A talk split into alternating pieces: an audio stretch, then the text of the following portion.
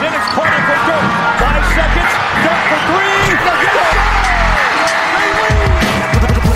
Zaj, nincs egyszer a végén, ha battog a spalding. Minden nap élmény, blokkok és zsákok. Na gyere megmutatom, ez NBA szerelem Keleten, nyugaton, robban a zaj Nincs egyszer a végén, ha battog a spalding. Minden nap élmény, blokkok és zsákok. Na gyere megmutatom, ez NBA szerelem Keleten, nyugaton Hey jó! Szép jó napot kívánok mindenkinek, Rédai Gábor vagyok, ez pedig a Rap City keleten-nyugaton podcast, amelyben mint mindig most is itt van velem Zukály Zoltán. Szia Zoli! Szia Gábor, sziasztok, örülök, hogy itt lehetek. És még mindig a döntőről beszélhetünk, egy be nem fejezett döntőről, ha bár szerintem mi is egy picit, és, és nagyon sokan azt vártuk, hogy, hogy itt már vége lesz ennek a történetnek, de hát nem akármilyen történet ez, és nem akármilyen sztori kerekedett belőle. Mindenek előtt hagyd mondjam el, hogy még mindig él az akciónk a Rep City-vel névadó szponzorunkkal. Ha ott 5000 forint fölött vásároltok online, akkor a podcast promókoddal egy Jordan zoknival lehettek gazdagabbak.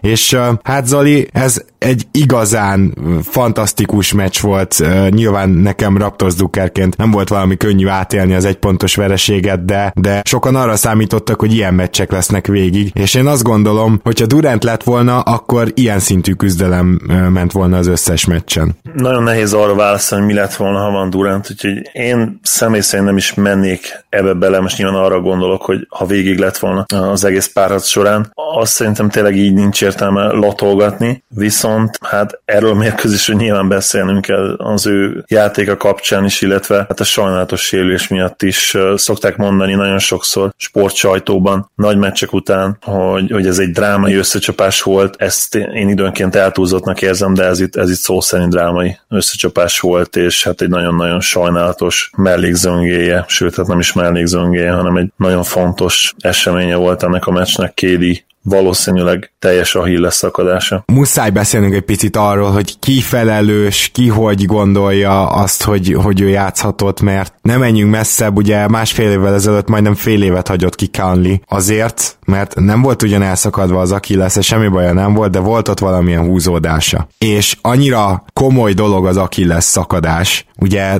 jól tudjuk, hogy gyakorlatilag egy év kell még egyetlen újra pályára léphet valaki, hogy ezt Conley inkább nem kockáztatta fél éven át, hogy, hogy játszon, és aztán ugye a sarkánál csináltak egy műtétet, és utána pedig már egészségesen az Achilles, nagyobb Achilles sérülés veszélye nélkül tudott pályára lépni. Na most, hogyha ebből indulunk ki, akkor itt bizony valami hasonló lehetett. Nyilvánvaló, hogy ez a vádli szakadás, ez nem olyan, hogy, vagy vádli húzódás, hogy meghúzódott a vádlim, de már felépültem, visszajöttem, és pont hirtelen ugyanazon a lábamon meg elszakad az Achilles. Ennek az esélye eléggé asztronómiailag is kicsi, nem gondolod, Zoli? Ugyanez jutott eszembe, és nem szeretem az összeesküvés elméleteket általában, de Real Jam az első sérülés után egy pár nappal az egyik poszter hát megosztotta a fórum közönsége ezt az elméletét, hogy igazából ez egy Achilles sérülés volt, egy Achilles húzódás. Nyilván a végeredmény, ami ez, ez a szomorú végeredmény, azt mondatná velem, hogy akár ez igaz is lehet, de ugyanakkor meg nem tudom egyszerűen azt elképzelni, hogy Kédi kockáztatta volna azt, ha, ha, ez egy, ha ez egy tényleg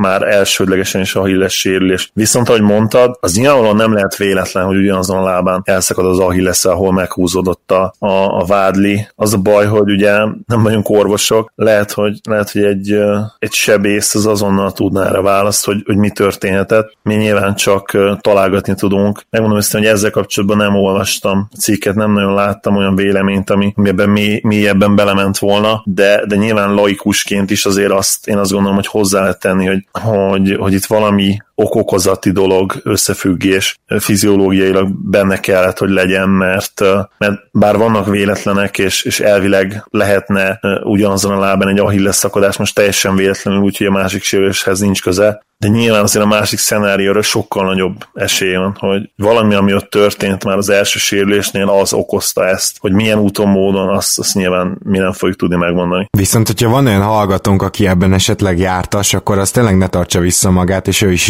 írja be, hogy szerintem mi történt. Azért is, mert ugye mindenképpen felmerül az, és biztos vagyok benne, hogy erről utólag rengeteget fogunk hallani, hogy az orvosoknak itt pontosan milyen felelőssége van, tehát a Golden State orvosainak. Azt el tudom képzelni, hogy Durant be akarta bizonyítani, hogy ő, ő mindenképpen játszani akar, amint tud játszik, tehát hogy, hogy ne az terjedjen el róla, hogy ő, őt már nem érdekelte ez a csapat, meg a nyári csapatváltására gondolt, mert nyilván lett volna egy ilyen narratíva, és tudjuk jól, hogy Durant mennyire érzékeny ezekre. Azt is hozzáteszem, hogy alapból egy olyan hozzáállású ember is, aki nagyon szereti azt, amit csinál, nagyon szereti a kosárlabdát, az NBA-t, tudja jól, hogy mit jelent egy döntő, nyilvánvaló, hogy játszani akar. Tehát ez idáig rendben van. Azt tényleg nehezen hiszem, hogyha egy orvos azt mondja neki, hogy figyelj, bizony komoly esély van, hogy egy súlyosabb sérülés szedsz össze, hogyha ma játszol. Egy olyat, amivel fél vagy egy évet is kihagysz, akkor azért, akkor azért remélem, hogy nem játszana, mert ennél hosszabb egy karrier, ennél, ennél hosszabb távon is lehet nézni a dolgokat. Tehát remélem, hogy nem ez történt, hogy akkor Durant tényleg a saját hülyesége miatt kötött ki ott, ahol. Viszont ha meg nem ez történt, akkor biztos vagyok benne, hogy a következő, nem tudom én, lehet, hogy fél évben is akár az orvosok felelősségét azt fogja tárgyalni a média is, és lesznek erről bővebb információk is. Igen, azt ugye tudjuk, hogy, hogy a Warriors orvosi stábja nem engedélyezte neki azt, hogy pályára lépjen a, a negyedik mérkőzésen. Ezt tudjuk. De hogy utána mi történt, azt nyilván nem hogyha, hogyha ez egy olyan döntés volt, ami ilyen 50-50, én még akkor is azt gondolom, hogy, hogy akkor a nem felé kell hajlani, tudva azt, hogy nyilván a játékosnak ugye jön egy free agency is, és, és az is fura nekem, hogy, hogy a Durant tábor, amelyik szintén ugye kizárta azt, tehát ők is egyetértettek azzal, hogy nem szabad játszani a negyedik mérkőzésen, hirtelen megváltoztatta a döntését úgy, hogy, hogy egyértelműen nem volt megközelítőleg sem százszázalékos. Tehát ez nem lehet kérdés, hogy ők azt gondolták. Az nem lehet kérdés szerintem, hogy, hogy ezzel ők is tisztában voltak. Itt, itt arról lehetett szó, és szerintem ez a legvalószínűbb, de majd nyilván kiderül a következő hetekben, hónapokban, ahogy mondtad, hogy, hogy KD fel akarta vállalni a, a megmentő, a savior szerepet, tudta azt, hogy, hogy ez neki az ő imidzsének, az ő brandjének mennyire komoly dolog lehetne, és persze amellett sem menjünk el, hogy, hogy jó csapattárs is volt, tehát ez is benne volt. Biztos, hogy, biztos, hogy mind a kettő igaz, tehát ne, ne, nem azt akarom mondani, hogy, hogy két ilyen számító, és hogy csak, a, csak ez volt a lényeg, hogy, hogy ő, ő legyen a megmentő, de sportban, és főleg az ilyen, ilyen játékosok, az ilyen szupersztárok bizony fel akarják vállalni ezt a szerepet, ők akarnak lenni az a faktor, ami a különbséget jelenti, és valljuk azért, azért minden sportoló erről álmodozik valahol, amikor elkezdi a játékot, hogy, hogy rajta múljon a dolog, hogy ő visszatérjen, és, és még csapatsportban is szinte úgymond egymaga fordítsa meg a, a meccset, vagy egy pár harcot. Hát ez, ez biztos, hogy ott volt a fejébe, és ezzel nincs is semmi baj. És, és én szerintem ez vezetett oda, hogy, hogy bár tudta azt, hogy kockázatos, de, de mégis megpróbálta. Azt szerintem ő sem tudta, hogy ebben benne lehet egy olyan sérülés is, ami akár a karrierjét is veszélyeztetheti, vagy legalábbis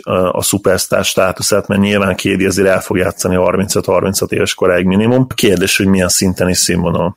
Igen, és azért nem akarom Kobe Bryant esetét feltétlenül felemlegetni, de azért láttuk, hogy a már akkor már azért lassuló, és ennél a mostani kédénél egy kicsit idősebb, de egyébként nem sokkal. Szóval egy ilyen Kobe bryant a, az a két sérülés ott mit csinált. Tehát nyilván nem akarok egyértelmű párhuzamot vonni, csak hogy lássátok, kedves hallgatók ti is, hogy mennyire igaz az, amit Zoli mond, hogy bizony, bizony ez igen. veszélyeztet. A, igen, ha jól emlékszem, Kobe-nak még a 2013-as szezonja kiválóan sikeredett, a 13-14, hogyha, hogyha véletlenül elszámoltam egy évvel, vagy rossz emlékszem, akkor ne kövezzetek meg. De ott volt egy kiváló, kiváló szezonja a saját szintjéhez képest, a saját életkorához képest, és ugye utána jött az Achilles sérülés, és onnan gyakorlatilag elvágták, és, és az utolsó éveiben bizony, abban a másfél szezonban vagy két szezonban, Impactre legalábbis én azt gondolom a liga egyik legrosszabb játékosa volt, és szomorú ezt kimondani, de de ezért is vonult vissza egyébként. Nekem meggyőződésem, hogy viszonylag fiatalon. Tehát ha megkérdeztetek volna arról mondjuk 5-8 évvel ezelőtt, hogy Bryant hány éves koráig fog játszani, szinte biztos voltam, hogy majdnem, majdnem 40, 38, 39, 40, de nem.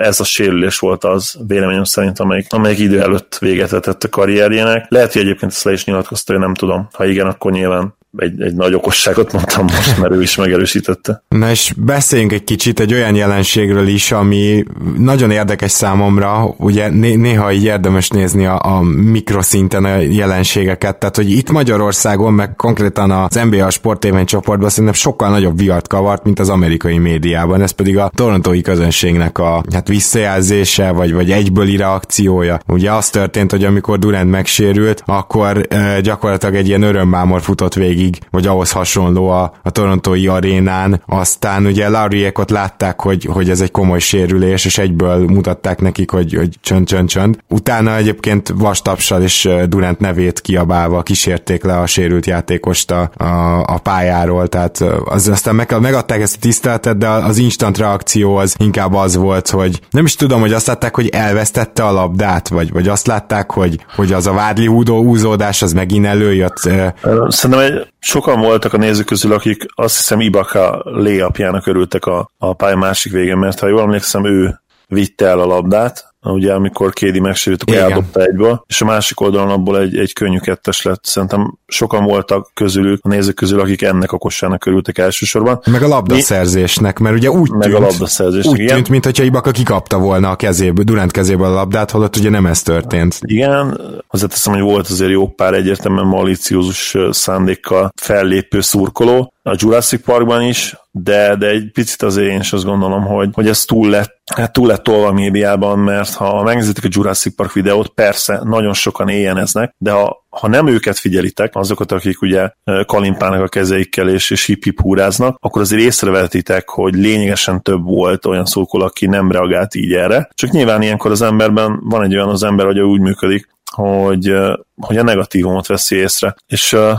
olvastam is most egy valamelyik játékos nyilatkozta ezt a minap, hogy vagy vagy egy korábbi játékos azt hiszem, és ennek az ügynek a kapcsán jött fel, hogy, hogy amikor fújolnak, az mindig hangosabb, mint, mint amikor éjjeneznek. Tehát ha van 10 szurkoló, és abból, abból 8 fújol, bocsánat, 8 éjjen, ez téged is kettő fújol, akkor a, mindig azokat fogod meghallani, akik fújolnak. Azt hiszem talán, talán André Agassi, vagy egy másik teniszező, de, de most olvastam ezt, a, ezt az idézetet egy sportolótól, és ez tényleg nagyon igaz. És az emberi agy így működik, tehát mi is a negatívumra koncentrálunk, nem érdekes az, hogy tapsoltak utána az egész stadion kédének, az a lényeg, hogy előtte mit csináltak, és, és az a lényeg, hogy a Jurassic Park nézői közül mondjuk a, a 20% mit csinált, nem az, hogy mit csinált a, a maradék 80. És még ezzel kapcsolatban egy vélemény után átadom a szót neked, is kíváncsi vagyok, hogy te hogyan gondolod ezt, akik most így hirtelen leírták, hogy karma, és, és hogy akkor veszítsen a Raptors, én azt gondolom, hogy ők eleve is inkább a Warriorsnak dukkoltak, tehát szerintem ez már ilyen, ilyen nagyon fura önigazolás kell, hogy legyen, és én nem is hiszem el azt, hogy most hirtelen miatt változott meg minden. Vannak a, a fórum csoportban is többen ilyenek, akik ezt leírták, hogy most akkor hirtelen hajrá Warriors. Én azt gondolom, hogy ők alapban is inkább azt szerették volna, hogy Warriors nyerjen, vagy legalábbis nekem ez fura, hogy most emiatt hirtelen,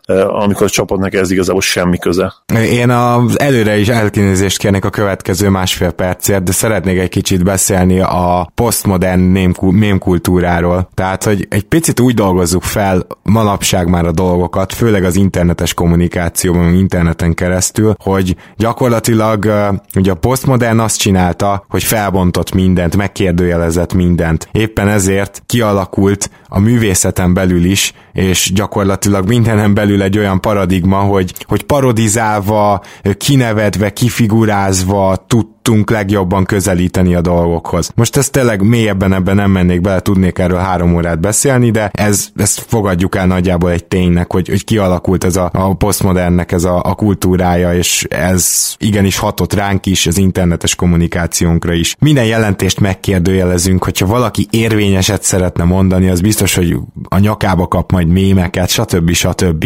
Ugye gyakorlatilag, amint van egy story, amint ki lehet szedni valamiből egy nagy sztorit, az embereknek a 90%-a rögtön afelé fog hajlani, rögtön afelé fog elmenni. És ezzel semmi baj nincs, jó dolog a sztorit keresni egyébként, sőt, a, ugye ezek azok a narratívák, amik mentén az életünket is mintázni tudjuk megértelmezni, de amikor már minden áron sztorit akarsz, amikor már mindenből ki akarod facsarni a sztorit, amikor már csak az számít, amikor már önmagáért van a sztori. Ez egyébként rengeteg film is beleesik ebbe a hibába, de, de én azt gondolom, hogy rengeteg szurkoló is csak nem egyenként, hanem csoportosan. Itt egy ilyen csoportdinamika érvényesül, és szóval, szóval ezek a vélemények, hogy na jó, akkor én mostantól utálom a Torontót, mert a szurkolóik egy része ilyen és ilyen, ez megmosolyogtató lenne, hogyha saját magadra ránéznél, miután ezt kimondta mondtad, és ezt nem neked mondom, hanem azoknak, akik konkrétan ezt így tényleg komolyan gondolják, mert ugyan már, tehát nem a Raptors szurkolóinak szurkolsz, és a Raptors szurkolói is ilyenek is, és olyanok is. Csak mindenbe a sztorit keresed, mindenbe a mémet, hogy mi az, ami, mi az, ami kommunikál veled, mi az, ami még átjön a szűrőn, és azt gondolom, hogy ez egy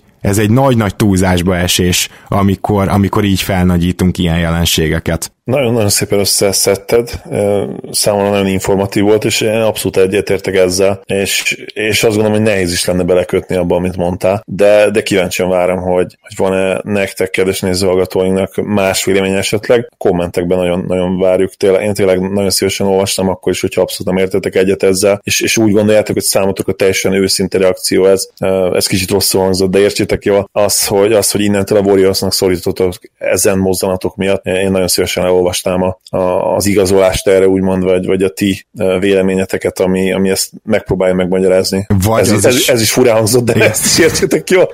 Igen, de azt is el tudom képzelni, hogy esetleg teljesen más miatt, vagy, vagy inkább más miatt fordult meg ez a dolog, vagy az van, amit te mondtál, hogy már úgy alapból is inkább a Warriors felé hajlottak, de én azt gondolom, hogy nem, nem biztos, hogy a mi podcastünket hallgat látják túl sokan, akik, akik ezt beírták a csoportba, és, és nem is feltétlenül a csoportba írták ezt be legtöbben. Na jó, de akkor a témát vigyük tovább magára a mérkőzésre, mert ott viszont a Warriors egy egészen történelmi triplázást produkált, és egy újabb mérkőzést sikerült elvinni a Torontóból, ami a két csapat, tehát az erőviszonyokat nézve az alapján, amit eddig láttunk, bizony inkább meglepő. Viszont ezen a mérkőzésen én úgy láttam, hogy a Warriors ezt a triplázást, ezt olyan magabiztossággal vegyítette, amitől így elhitted, hogy hát igen, ez a csapat ezt tudja. Ami nyilvánvaló, hogy tőlük sem várható el mondjuk a döntő minden meccsén, hogy 50% fölött dobjanak, meg hogy 10-ből héttel kezdjenek, de azért, de azért volt egy ilyen, volt egy ilyen lehengerlő magabiztosság is a Warriorsban legalább egy két és fél negyeden át, az azért mindenképpen biztató volt az ő részükről. Számomra nem is a jó kezdés volt az, ami, ami különleges volt, hanem az, hogy amikor a végén nem úgy kezdtek alakulni a dolgok, ahogy azt eltervezték, és ott már nagyon-nagyon nagy nyomás volt volt rajtuk is, nyilván a Raptorson is, hiszen, hiszen a franchise első bajnoki címért játszottak, de, de a Warriorson is, mert ugye do or die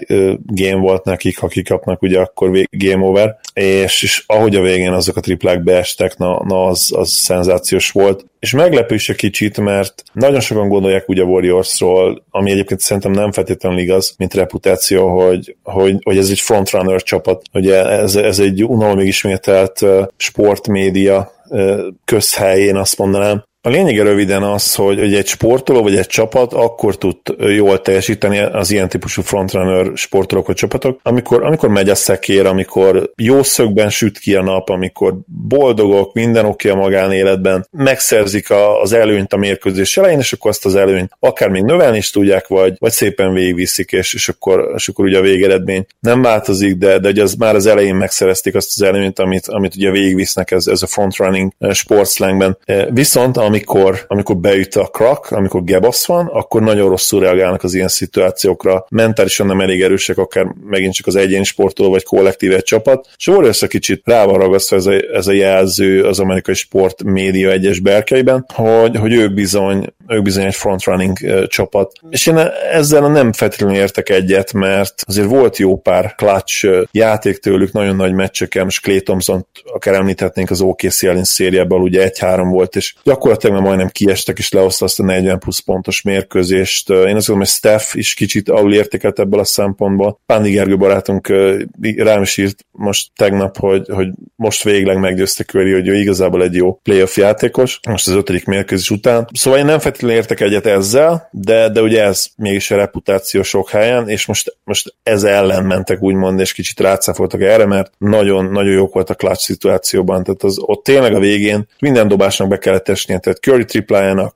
Clay triplájának is. Ha bármelyik nem megy be, akkor gyakorlatilag annyi. Mindezt úgy, hogy egy... rohadtul elfáradtak. Az látszott ugye a negyedik negyedben, és nekik se estek már be a triplák, gyakorlatilag térden Igen. csúszott a Golden State a negyedik negyedben. Igen, ugye ez egy gaci győzelem volt, ahogy mondani szoktak, és, és tényleg, ahogy mondtad, fizikálisan mind a két csapat, én, én mind a két csapaton láttam, hogy el voltak készülve, azért, azért Draymond Green, és, és épp megint Pándi Gergőt kell idéznem, aki azt fogja hinni, hogy igazából minden tőle loptam most minden vélemény, de, de nem, mert az azokat, amiket ő írt, mi is nagy részét el akartok mondani, és meg beszélni nurse is. De tényleg, ami a, ami a fáradtságot illeti, illetve a védekezést, hogy végén Green és Iggy Igudala mit védekezett, az szenzációs volt. Tehát ahogy Kávájon védekeztek, ahogy Gasolon tényleg le a kalappal, és, és nagyon nagy ahogy Green a végén odaért blokkolni a triplát, tehát hogy bizony, bizony az a, ami, igen, és ki tudja, hogy, hogy mi lett volna. Azért az úrva egyébként, hogy, hogy dobhatott a, a Warriors, a, bocsánat, a Raptors az első bajnoki címért, és hát gondolom ti már készültetek arra, hogy, hogy üvöltve felugorítottak a levegőbe. is mond. Igen, a, a ti, az itt csak kedves hallgatók, ti is értsétek, konkrétan olyan kis Raptors összegyűlést csináltunk élő meccsnézést hajnalban, amire Sopronból, Szexárdról és Pécsről is jöttek fel emberek hajnalban. Tehát e, ott nem tudom, hogy mi lett volna, hogyha az a tripla az beesik. Ha, ha nem teszi be az újat, ki nem, tudja. Igen, igen. Ki tudja, hogy hova megy, meg mi. Nyilván nehéz dobás volt, mert akkor is közel lett volna Green, és akkor is zavart, hogyha nem ér bele, de, de lehet, hogy bedobta volna Larry. Mostanában azért elég clutch volt, és nagyon, nagyon durva triplákat dobott be. Hát sose tudjuk meg. Viszont, hogy, hogy miért jutottunk el ehhez, ehhez a szituációhoz a meccs végén, én úgy éreztem, hogy, hogy ebben Nurse-nek szerepe volt, és, és Gergő is egyetértett velünk abban, hogy ő is leírta, hogy ez az időkérés plusz hatnál, az, az egyszerűen értetetlen volt, még ha egy félig meddig meg is magyarázta, hogy hát fáradt volt a csapat, de úgy igazából azért hozzátette azt is, hogy azért kérte ki, mert még volt, volt ki plusz kettő, és nem akarta, hogy, ugye, hogy azok elvesztenek az utolsó, utolsó három percben, mert akkor ugye azok mennek a levesbe, azok az időkérések, amiket nem használnak fel. Tehát magyar lefordítva azért mégiscsak azt mondta, hogy hát azért kértem ki ezt az időt, mert még volt, de úgy igazából másoka nem volt rá, hiszen, hiszen az ő csapata volt hihetetlen mentális, igen. igen, mentális előnyben. Úgyhogy szerintem az ott egy nagyon nagy hiba volt. A végén valamennyire meg lehet magyarázni azt, hogy miért nem kért időt, mert ugye ben volt Kazinsz, viszont ha már ben volt Kazinsz, akkor meg őt kellett volna szerintem támadni, vagy, vagy hívni rá ugye egy pick and roll-t, valahogy kihívni a palánk alá. Jól emlékszem, ez nem annyira történt meg, bár nem. lehet, hogy ki, Hát ugye ott rádupláztak Kawai-ra, de hogy itt tényleg az volt, hogy ami, ami az egész negyedik negyedben működött, a, az egy teljesen konstans játék volt, az, hogy Lauri elcseréli, ugye pick and roll hív Kazincra, elcseréli, egy az egybe marad, és aztán visszalép, befejezi, vagy ugye a végén volt egy olyan dobása is, amit uh, goaltending, goaltendinggel beérvényes volt, ugye Kazinc nem ért oda blokkolni se. És például egy pont a hátrányod, és mindenki arra számít alapból is, hogy Kawai kezébe adod a labdát. Nem próbálod meg ezt, ami végigment az egész meccsen? Larry szerintem nem hagyott ki ilyen dobást. Ezek működnek jól, vagy amit lehetett volna még, hogy egy Fred Van Vliet eh, volt egy olyan pont, amikor, amikor kiadta kezéből a labdát, és ha előtte ott nagyon nagy hely volt, hogy egy nagyon gyors irányváltás, egy nagyon gyors első lépéssel agresszíven ott megtámadja a gyűrűt, abból is azért elég sok jó kisülhetett volna. De, de mindenképpen ilyenkor vagy váratlan kell húzni szerintem, vagy, vagy a legjobb adat, meg, a legjobb játékosodat megpróbálni jó dobó helyzetbe hozni. Itt egyik sem sikerült teljesen egyértelműen. Igen. Nagyon érdekes volt ez egyébként. Tehát amit mondasz, hogy a Warriors tényleg nem feltétlenül csak egy frontrunner csapat, tényleg bebizonyosodott, elképesztően nagyot kellett, hogy fordítsanak, és különösen úgy, hogy a negyedik negyednek a, a mentális fölénye az, az nagyon erősen a Raptors felé billent, mert már a harmadik negyedben is látszott, hogy oké, okay, megint a Raptors irányítja teljesen a meccset, jönnek föl, és a, a negyedik negyedben meg jött egy Lauri 5 perc, aztán jött az a Kawai teljes megőrülés, és hopp, már vezetett a Toronto. Tehát, hogy gyakorlatilag mondhatjuk, hogy a csapatnak a két vezére odaállt, jó, akkor megfordítjuk ezt a meccset, és teljesen ilyen hangulatod volt, nem? Hogy így, hát igen, a Raptors megfordította. És... Egy, egy fa, fabot nem adtam volna ja. a Warriors győzelmért, tehát görcsösek voltak, rossz dobásaik voltak, azok is messze voltak attól, hogy beessenek, Currynek is volt egy-két olyan kísérlete, ami, ami gyűrű csonkot ér, de az se közvetlen a, a, a gyűrű mögött, hanem, hanem majdnem airball lett belőle kicsit oldalt. Tényleg, és, és végig úgy éreztem, főleg nyilván azokban a percekben, amikor ugye volt a nagy futás és kavály, hogy, hogy ezt takeover time, majd mondani szokták. Úgy döntött a, a fő, a fő Raptor, a, a big boy, ahogy, ahogy Fred, Freddy mondta. Aki hogy ráadásul ő, ő szarul játszott addig, ezt is tegyük hozzá. Így van, nem játszott jól. Tehát, hogy ott lezárja a párharcot, beesett egy tripla, beestek a duplák, támadt a gyűrűt, az is sikeres volt, és, és nem, még kellett volna egy-két kosár tőle is hozzáteszem, ugye utána volt neki is azért egy kihagyott triplája, ha az bemegy, akkor nyilván most bajnak a Raptors. Larry-nak szintén volt ugye egy, és nem az utolsóról beszélek, hanem egy kihagyott triplája igen, egy lepattanó után. Igen, igen, tehát uh, nyilván nem volt tökéletes a Raptors utána, és ez is kellett a fordításhoz, de, de valami ezen túl még kellett, tehát itt, itt tényleg nem csak a Raptors-t kell elővenni, hanem a Warriors-t is, hogy, hogy mennyire szenzációsak voltak. És, és hogy tényleg mennyire utolsó erejükből hajtottak, és, és azért ez a nurse időkérés itt, itt még inkább előjön, mert gyakorlatilag egy dolgot biztos elért, hogy kipihenhette magát egy kicsit a Warriors. Igen, igen. hát komolyan, amikor, amikor már te vagy jobb állapotban, akkor nem kérsz időt, mindegy. Megtörtént, a következő mérkőzés, ugye az Oracle-ben lesz, de láttuk, hogy ez nem feltétlenül előny. Egyébként is idén nem volt olyan félelmetes hazai pályán a Warriors, mert az alapszakaszban se ezt hozzátenni. A, a Raptors konkrétan minden idegenbeli meccset megnyert idén a Warriors ellen, az Igen. alapszakaszban is, meg ugye itt is kettő. Sőt, azt lehet, hogy kettő volt az alapszakaszban, nem? Szerintem nem, egy. nem, hát ugye egy-egy itt-ott. Egy-egy, igen. Hmm. Tehát összesen azért háromba három. Nyilván most erre megint mondhatnánk azt, hogy hát jó, akkor a negyediket már biztos, hogy nem fogják megnyerni, de, de ilyenkor nyilván a, a 3 per 3 az azt jelenti, hogy a, most a Warriorsnak nem valami erős az pálya, tehát hogyha egyesével nézed a meccseket is, most ez egy külön esemény már pedig az, akkor nyilván magasabb a, a Raptors esélye, mint, mint mondjuk előző években lett volna bármikor. Így van. Most az ugye egy megint egy ilyen sztori, amit, amit sokan nagyon keresnek, hogy most akkor, ha a hatodik meccset is megnyerni a Warriors, akkor már lendületből beúzná a hetediket. Hát így, hogy Durant megpróbált visszajönni, de nem tudott. Én egyébként Raptors drukkerként nem félek, és szakértőként, vagy self-made szakértőként sem mondom azt, hogy az a legvalószínűbb, hogy a, Raptor, hogy a Warriors akár akkor behúzná. Pont a lendület az, az az, ami nem lesz meg, mert el vannak fáradva.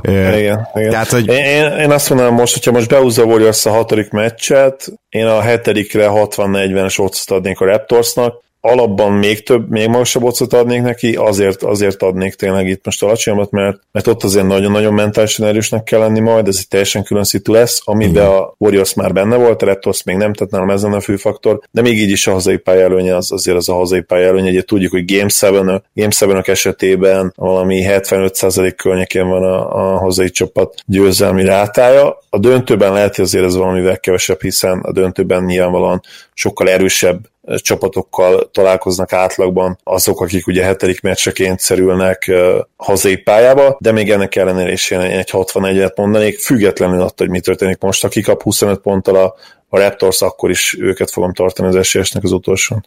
Na de mi kell még egy Warriors győzelemhez? Mert azért a, a, az első győzelmük az hát volt tényleg egy harmadik negyed, ahol ugyanúgy a Warriors-t is lehet dicsérni, de a Raptors-t is nyilván szídni, tehát az volt az egyetlen olyan negyed, amiben a védekezést nem tudták tartani, amit szinte végig tartanak. Ezen a meccsen 20 triplát dobott a Warriors, és így is egy labdás volt. Tehát mi, mi kell ahhoz, hogy a Warriors itt még egy meccset nyerjen? Igen, ez tény, bár ugye nyilván a büntetők terén azért sokkal jobb volt a Raptors, onnan jött ez a, a, az a majdnem, nem tudom, hogy, hogy akár 30 pont feletti különbség, hogy a triplák, a triplák értékesítésében benne maradt az azért büntetőből a, elég sok onnan visszajött. Igen. Hogy, hogy mi kell ahhoz, hogy a Warriorsnak legyen esélye, hát nyilván az, hogy hát megint esélye van, hanem így konkrétan arra kérdeznék rá Zoli, hogy, hogy hogy nyerik igaz, meg a következő igaz, meccset. Hát megint azért egy 15 bedobott tripla kell, én azt mondanám minimum, inkább 17 mondjuk, és, és oda, kell, oda kell érni a büntetővonalra. Currynek egy 6-8 bedobott büntetőre megint szüksége van, és, és jól kell védekezniük, mert az előző meccsen azért egész jól védekeztek már, uh-huh. ami, ami nem volt meg előtte. Ezt kell folytatniuk, arra kell építeni. Ha, ha ők jól védekeznek, akkor azért a támadó oldalon úgyis összekaparják valahogy mindig azt a 108-110 pontot, most ugye 106 sikerült, de nagyon jól tudtak védekezni, és ez, ez elég volt. Hát én azt mondom, hogy ez kell, egy 15-17 bedobott tripla, mondjuk a labdaeladások számát ilyen 12-14 körül tartani, és mondjuk 108-110 pontot dobni, és akkor azt gondolom, hogy ha mindezen faktorok, vagy mondjuk a nagy részük megvalósul, akkor szerintem behúzzák, és kikényszerítik a hetedik mérkőzést. Uh-huh. Ezzel abszolút egyet tudok érteni, és még egy kérdés, kell-e a Raptorsnak változtatnia csinálnál-e bármit, ami, ami esetleg egy meglepőbb húzás, vagy azt mondanád, hogy tulajdonképpen a Raptors gameplan működik, de nyer két meccset a Warriors. Cousins még többet támadnám, amikor fent van, de, de ugye egyébként nem nagyon. Szerintem, szerintem működik nagyon jól a gameplan. Nyilván jó lett volna még jobban játszani a legfontosabb pillanatokban az előző meccs, és akkor le lenne zárva a párasz. Az nem sikerült, de, de én azt gondolom, hogy, hogy a terv az megvan. Nyilván ilyen minimális változtatások még lehetnek, például ha, ha mondjuk Powell játszik a meccs elején és bedob két triplát, akkor, akkor nyilván ki lehetne próbálni később is, ha esetleg falt probléma miatt ugye be kell jönnie. Esetleg a Fred Van Vliet második félidős kezdetésen is el lehet gondolkodni, hogy ott, ott nem feltétlenül kihozni őt a pályára, hanem mondjuk felrakni a kezdőt, főleg ha a kezdő nagyon jól játszik a meccs elején. Ilyen, ilyen apró változtatásokat lehet, de úgy, úgy igazán komolyan berenyúlni szerintem nem is kell, meg valószínűleg nem is lehet már ezen a ponton. Na hát akkor én nagyon szépen köszönöm, hogy ma is itt voltál, és hát ugye így tolódik majd egy picit a, a hónap témái, valószínűleg jövő hétre, mert most ugye a döntővel foglalkozunk, viszont már nagyon várjuk a draftot is, azzal kapcsolatban is több műsorunk lesz, úgyhogy, úgyhogy eléggé sűrű hetek, vagy hát legalább két hét elé nézünk. Zoli, tehát egyrészt köszönöm, hogy ma itt voltál, és gondolom te is várod itt a, a következő adásokat. Így van, nagyon köszönöm, hogy köszönjük, hogy hallgattok minket. Lehet, hogy csak a szezon után lesz most már ugye eredményhirdetés, ami a tipjátékot illeti. Nézzétek el nekem, nekünk azért most nagyon sok dolog van, nem csak is kizárólag a podcastre gondolok nyilván, de, de fogunk győztes hirdetni. Szerintem az off-szezonban, ugye a nyár folyamán valószínűleg az FA dolgok, ha lementek, ott szerintem azért lesz jó pár olyan hét, amikor csendesebb lesz, de azt meg tudjuk ígérni, hogy az új szezon kezdetéig a, a nyertes megkapja az ő ajándékcsomagját. Pontosan így van, úgyhogy nagyon szépen köszönjük, hogy hallgattok minket, és azt is nagyon köszönjük, hogy támogattok minket Patreonon, ott is lesz majd nyereményjáték újabb, úgyhogy a pat- patronok is várhatják támogatják mindezt, és aki még esetleg nem támogat minket, de szeretne akár havonta egy mozi egy vagy egy fagyjárával csak, akkor az a patreon.com per keleten-nyugaton oldalt tudja felkeresni. Köszi szépen, hamarosan jelentkezünk, sziasztok! Örülök, hogy itt lettem, szia Gábor, sziasztok!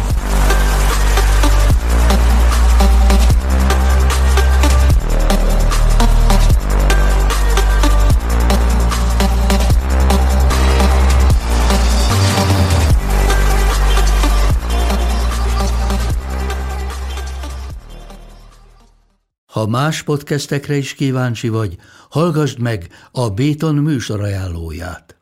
El tudod képzelni, hogy a podcastet, amit éppen most hallgattál, fél év múlva már a mesterséges intelligencia generálja? Mi sem. De ha érdekel, eljötte már a gépek lázadása. Hallgass bele az Embertelen podcastbe. Orsós Lajos vagyok, a műsor házigazdája. Egyelőre még élőben. Egyelőre. Fedezzük fel együtt, hogyan ismerkedik, randizik, mesél és vitatkozik Betty és Péter, két teljesen mesterséges intelligencia. Lajos, a podcast címét mond még egyszer, Léci. Oké. Okay. Embertelen podcast. Ez a műsor a Béton közösség tagja.